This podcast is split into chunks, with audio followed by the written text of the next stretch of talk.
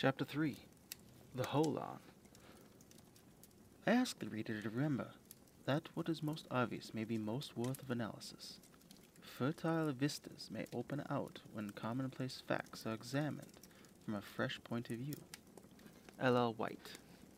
The concept of hierarchic order occupies a central place in this book, and lest the reader should think that I am riding a private hobby horse, let me reassure him that this concept has a long and respectable ancestry, so much so that defenders of orthodoxy are inclined to dismiss it as old hat, and often in the same breath to deny its validity. Yet I hope to show as we go along that this old hat, handled with some affection, can produce lively rabbits. The parable of the two watchmakers. Let me start with a parable.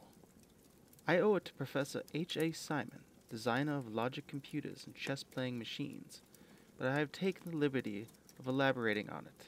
There were once two Swiss watchmakers named Bios and Mekhos, who made very fine and expensive watches.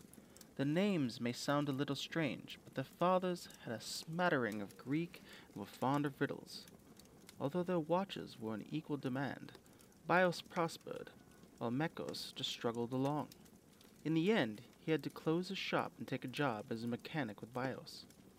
The people in the town argued for a long time over the reasons for this development, and each had a different theory to offer, until the true explanation leaked out and proved to be both simple and surprising. The watches they made consisted of about 1,000 parts each, but the two rivals had used different methods to put them together. Mekhos had assembled his watches bit by bit, rather like making a mosaic floor out of small colored stones. Thus, each time when he was disturbed in his work, he had to put down a partly assembled watch. It fell to pieces, and he had to start again from scratch.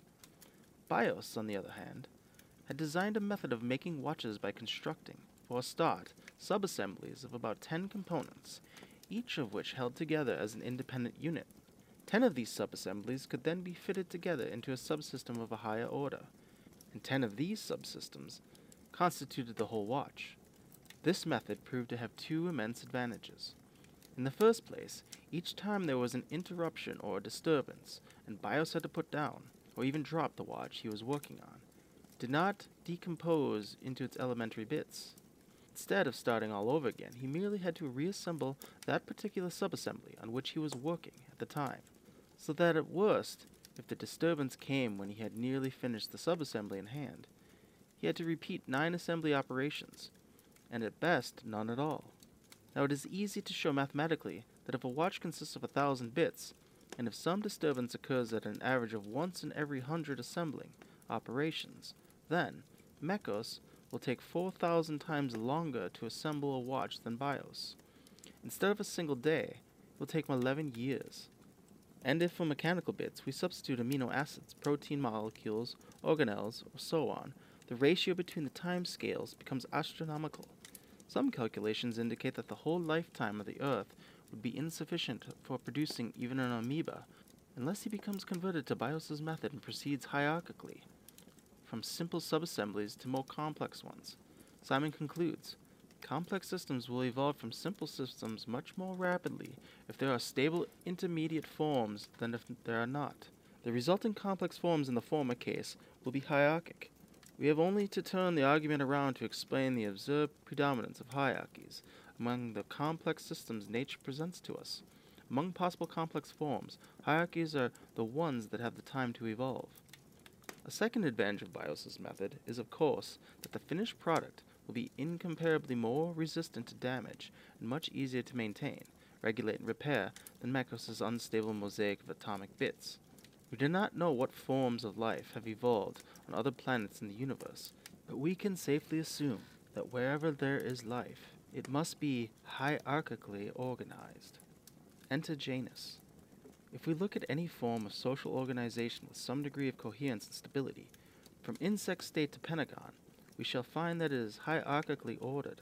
The same is true of the structure of living organisms and their ways of functioning, from instinctive behavior to the sophisticated skills of piano playing and talking. And it is equally true of the process of becoming, phylogeny, ontogeny, the acquisition of knowledge. However, if the branching tree is to represent more than a superficial analogy. There must be certain principles or laws which apply to all levels of a given hierarchy, and to all the varied types of hierarchy just mentioned, in other words, which define the meaning of hierarchic order. In the pages that follow, I shall outline several of these principles. They may at first sight look a little abstract, yet taken together, they shed a new light on some old problems.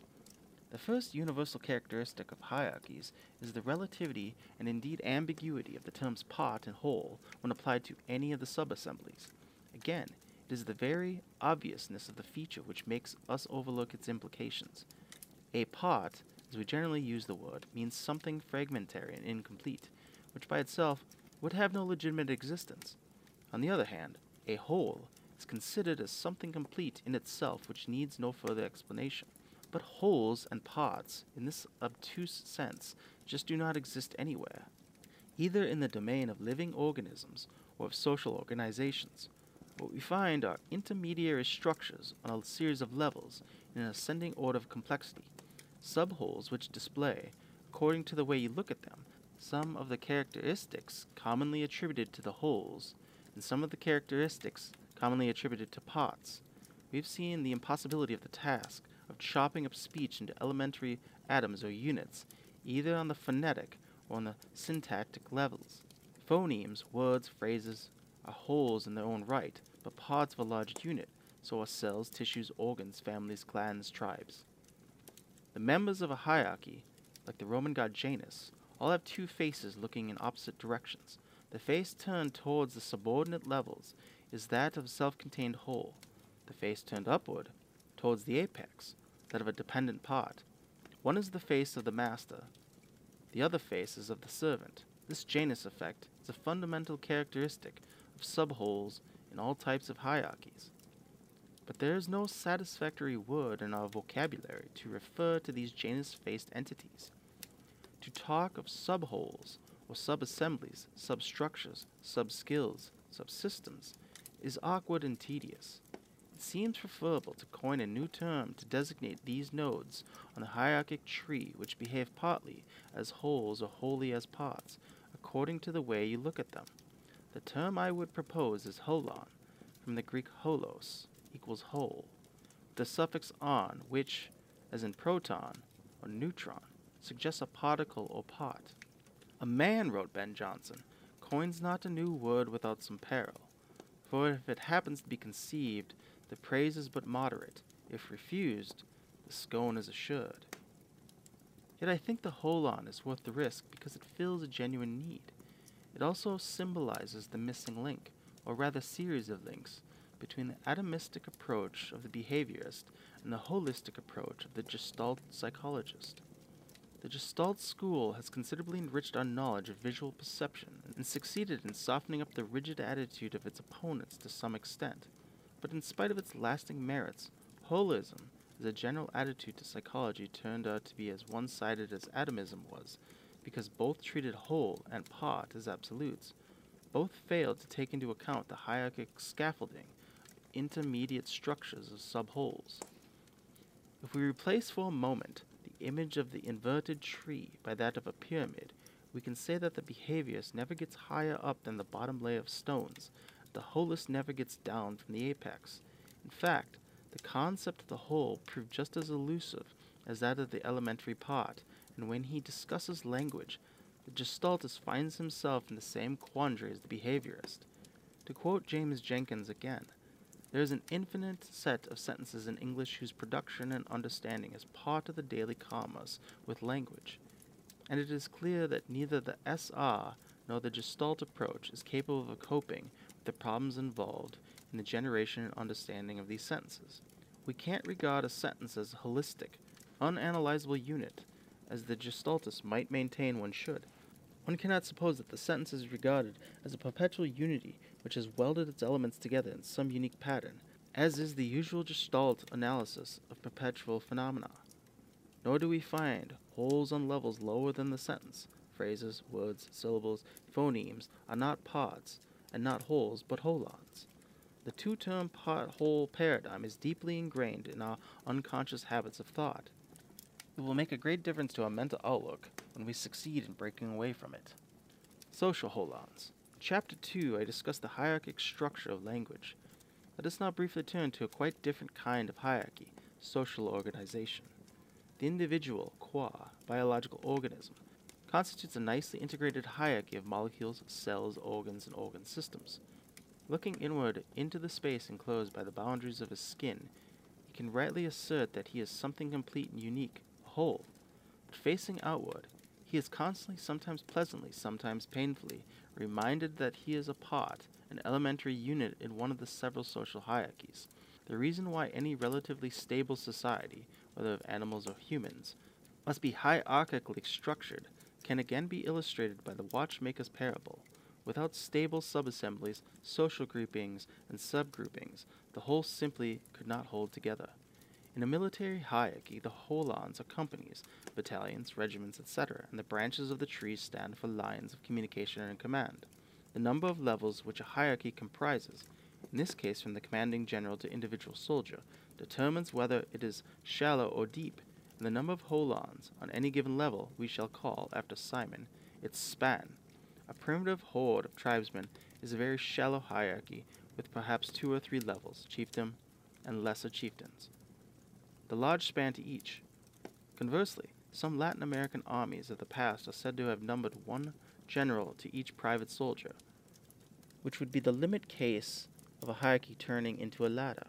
The efficient working of a complex hierarchy must obviously depend, among other things, on the proper ratio of depth to span, something analogous to the Greek sculptor's golden section, or rather to Le Corbusier's hierarchic Modulor theory. A society without hierarchic structures would be as chaotic as the random motions of gas molecules flying, colliding, and rebounding in all directions. But the structuring is obscured by the fact that no advanced human society, not even a totalitarian state, is a monolithic structure patterned into one single hierarchy. This may be the case in some very unspoilt tribal societies, where the exigencies of the family kinship clan tribe hierarchy completely control the individual's existence. The medieval church and modern totalitarian nations have tried to establish equally effective monolithic hierarchies, with only limited success. Complex societies are structured by several types of interlocking hierarchies, and control by higher authority is only one among them. I shall call these authority yielding hierarchies control hierarchies. Obvious examples are government administrations, military, ecclesiastic, academic, professional, and business hierarchies. Control may be vested in individuals or institutions, bosses, or anonymous treasury departments. It may be rigid or elastic. It may be guided to a greater or less extent by feedback from the lower echelons, electorate, employees, student bodies. But each hierarchy must nevertheless display a well articulated tree structure, without which anarchy would result, as it does when some social upheaval puts an axe to the trunk of the tree. Entwined with these control hierarchies are others, based on social cohesion, geographical distribution, etc. There are the family, clan, subcaste, caste hierarchies, and their modern versions. Interlocking with them are the hierarchies based on geographical neighborhood. Old towns like Paris, Vienna, or London have their quarters, each of them relatively self sufficient, with its local shops, familiar cafes, pubs, milkmen, and sweeps. Each is a kind of local village, a social holon, which again is part of a larger division left bank, right bank, city and west end, amusement center, civic center, parks, suburbs. Old towns, notwithstanding their architectural diversity, seem to have grown like organisms, and to have an individual life of their own. Towns which have mushroomed up too fast have a depressing amorphousness because they lack the hierarchic structure of organic development. They seem to have been built not by bios, but by Mekhos. Thus, the complex fabric of social life can be dissected into a variety of hierarchic scaffoldings, as anatomists dissect muscles, nerves, and other correlated structures from the pulpy mess. Without this attribute of dissectability, the concept of the hierarchy would have a degree of arbitrariness. We are only justified to talk of trees if we are able to identify the nodes and branches. In the case of a government department or a business concern, dissection is easy. The branching tree chart may actually hang on the office wall. The simplest type of chart, without cross connections, will usually look something like this. Let this represent a government department, such as the Home Office. Then each holon, each box in the second row will represent a branch of it Immigration, Scotland Yard, Prison Commission, etc. And each box in the third row of subdepartment, etc. Now, which are the criteria which justify dissecting the Home Office in this and no other way? Or to put it differently, How did the maker of the chart define his holons? May have been shown a town map indicating home office buildings and plans of each building, but that would not be enough, and sometimes even misleading, because some department may be housed in several buildings in different parts of the town, and several departments may share the same building. What defines each box as an entity is the function or task assigned to it, the nature of the work which the people in each department do. There is, of course, in any efficient hierarchy, a tendency to keep people working on the same task in the same room of building. And to that extent, spatial distribution enters into the picture, but only to that extent. Office boys and telephones bridge the distances between functionally related desks, as nerves and hormones do in the control hierarchies of the living organism. There is not only cohesion within each holon, but also separation between different holons to lend precision to the chart. People who work within a given department transact much more business with each other than with the people in other departments. Moreover, when one department requests information or faction from another department, this is not as a rule done by direct person to person contact, but through official channels involving the heads of each department. In other words, the lines of control run along the branches of the tree up and down. There are no horizontal shortcuts in an ideal control hierarchy. In other types of hierarchies, the holons cannot be easily defined by their function or task. We cannot define the function of a family clan or tribe. Nevertheless, as in the previous example, the members of each of these holons function together, cohere, interact much more with each other than with members of other holons. And if business is to be transacted between two clans or tribes, it is again done via the chieftains or elders. These ties of cohesion and boundaries of separation are both the result of shared traditions, such as the laws of kinship and the resulting codes of behavior. In their assemblies, they form a pattern of rule governed behavior. It is this pattern which lends the group stability and cohesion, and which defines it as a social holon, with an individuality of its own.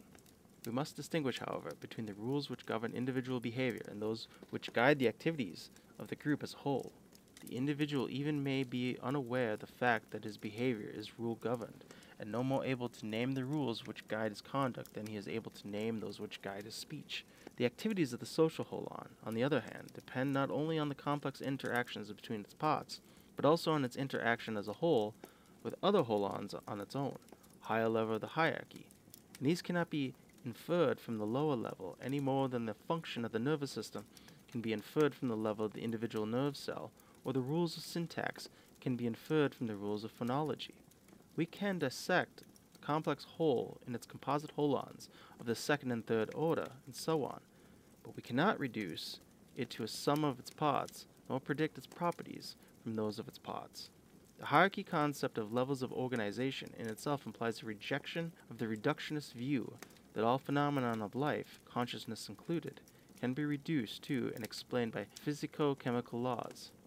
Thus, a stable social holon has the individuality or profile, whether it is a popin, tribe, or treasury department.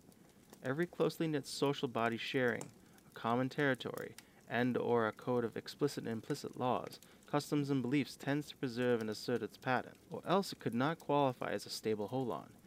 In a primitive society, the tribe might be the highest unit of the shallow hierarchy, a more or less self contained whole, but in a complex society, with its many leveled hierarchies, it is equally essential that each holon, whether the administrative department, a local department, a local government, or a fire brigade, should operate its autonomous self contained unit without division of labor or delegation of powers according to the hierarchic schema.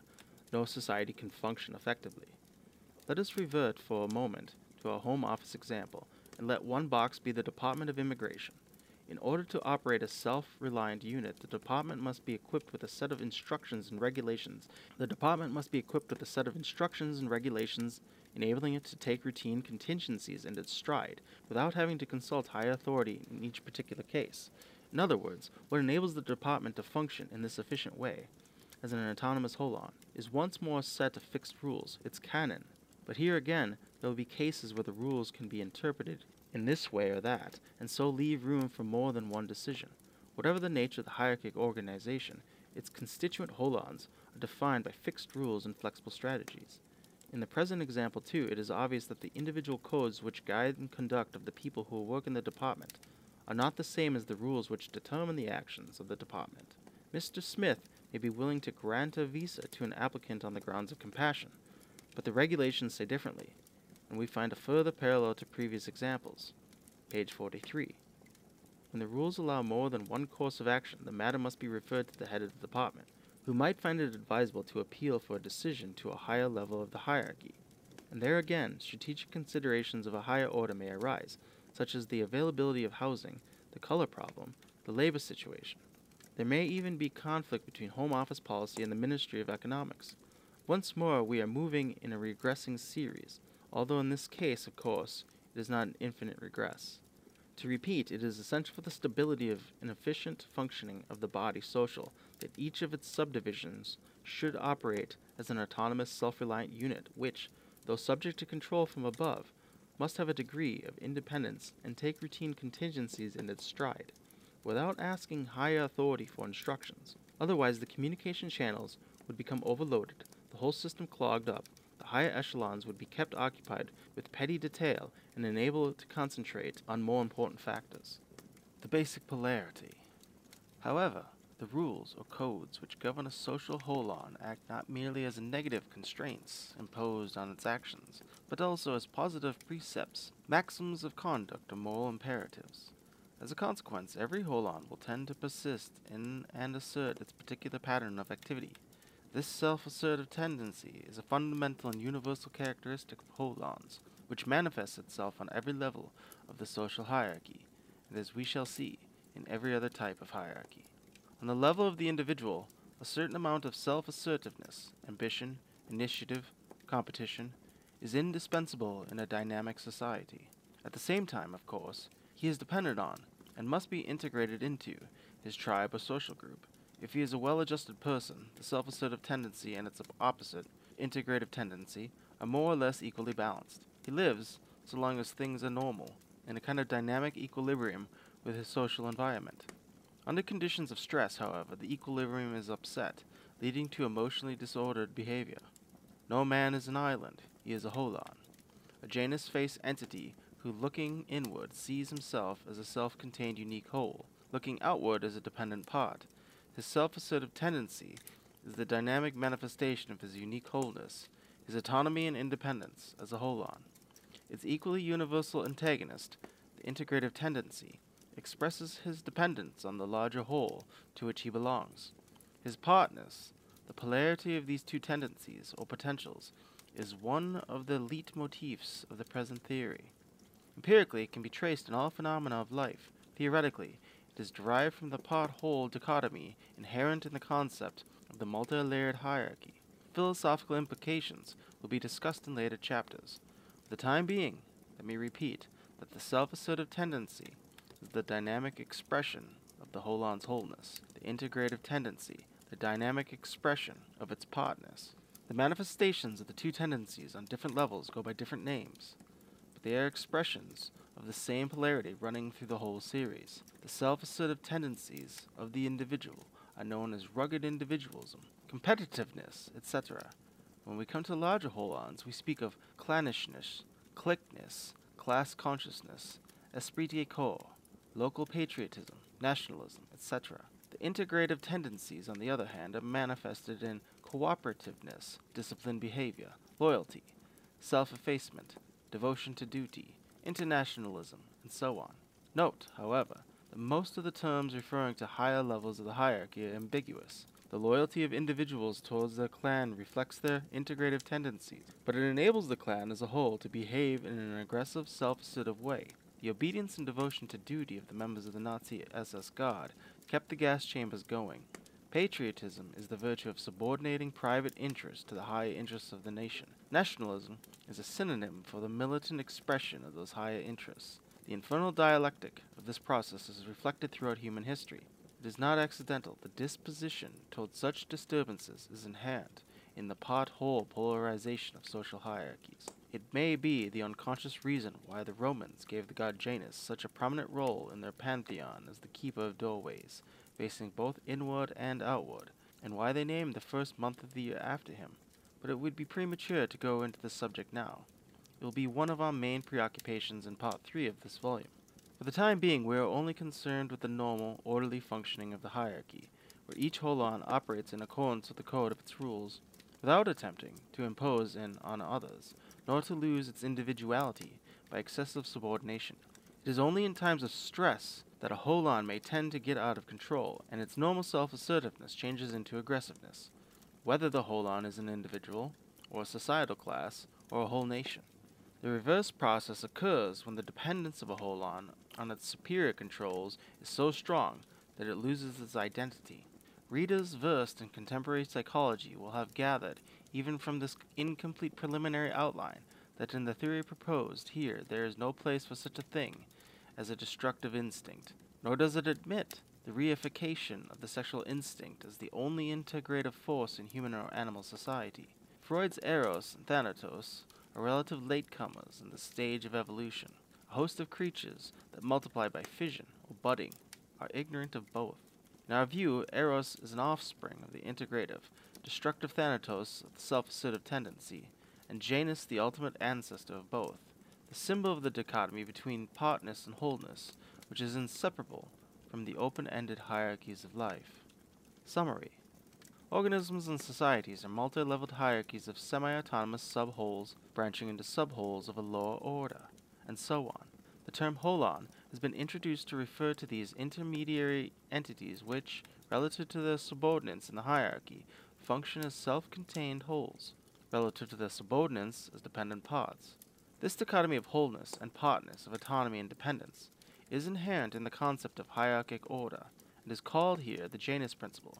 Its dynamic expression is the polarity of the self assertive and integrative tendencies. Hierarchies are dissectable into their constituent branches, on which the holons form the nodes. The number of levels which a hierarchy comprises is called its depth, and the number of holons on any given level its span.